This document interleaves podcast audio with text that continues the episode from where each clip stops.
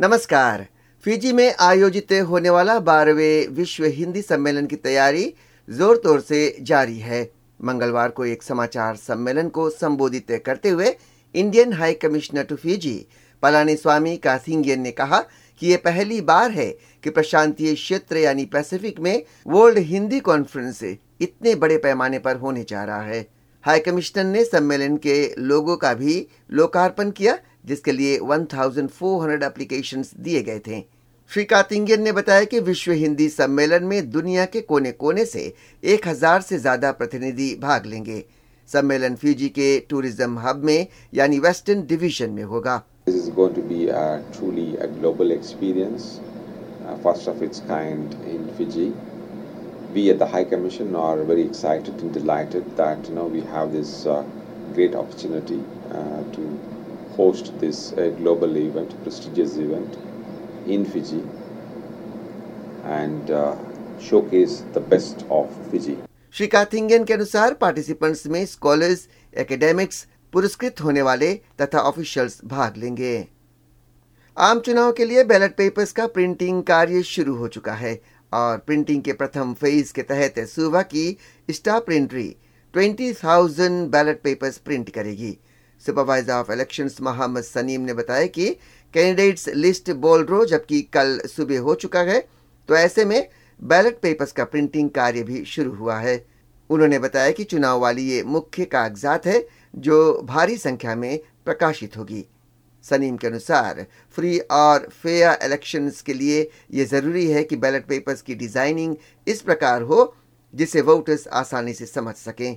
Supervisor ने कहा कि बैलेट पेपर्स की डिज़ाइनिंग इलेक्ट्रोल एक्ट के आधार पर हुई है और उसे डिज़ाइन करते वक्त कुछ बातों पर विशेष ध्यान दिया गया था। Number one is the clarity in the layout the use of clear type faces the presence of clear instruction on the ballot paper a large enough front size and the space of the box in which the voter will mark their ballot paper, and the space in between the boxes for each number. Sanim ने जानकारी दी है कि ballot papers को कोई duplicate नहीं कर पाएगा क्योंकि उनके सभी वेयर हाउसेस में सुरक्षा बेहद सख्त है और बैलेट पेपर्स में सिक्योरिटी फीचर्स हैं I can assure you it is going to be difficult for anyone who wishes to duplicate it or even photocopy it. In these elections, do not require our staff to authenticate a ballot paper with a signature and a stamp simply because right from production, the ballot paper has security features built into it.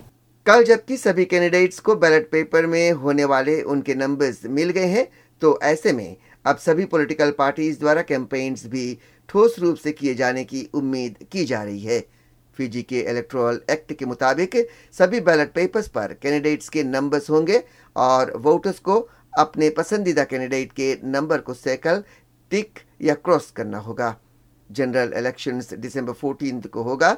और निर्धारित इलाकों में pre poll दिसंबर 5 से लेकर 9 तक होगा। लोगों के पास बिना किसी रुकावट के राजनीतिक कार्यों में भाग लेने का अधिकार है। ये कहना है Fiji human rights and anti discrimination commission के डायरेक्टर अश्विन राज का। फिजी में आम चुनाव जबकि 14 दिसंबर को होने जा रहा है। तो ऐसे में राज ने कहा कि लोग बिना किसी दबाव में आकर अपनी इच्छा अनुसार मत दे सकते हैं।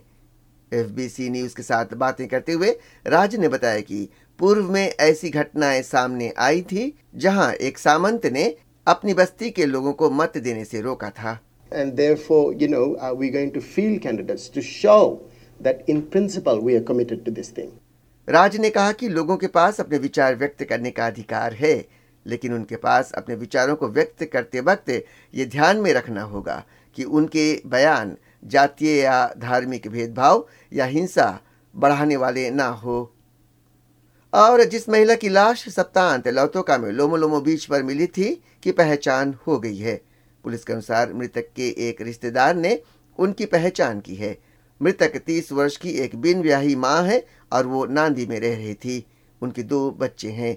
पुलिस लाश के पोस्टमार्टम रिपोर्ट का इंतज़ार कर रही है, जिसके बाद पता चलेगा कि महिला की मौत कैसे हुई है।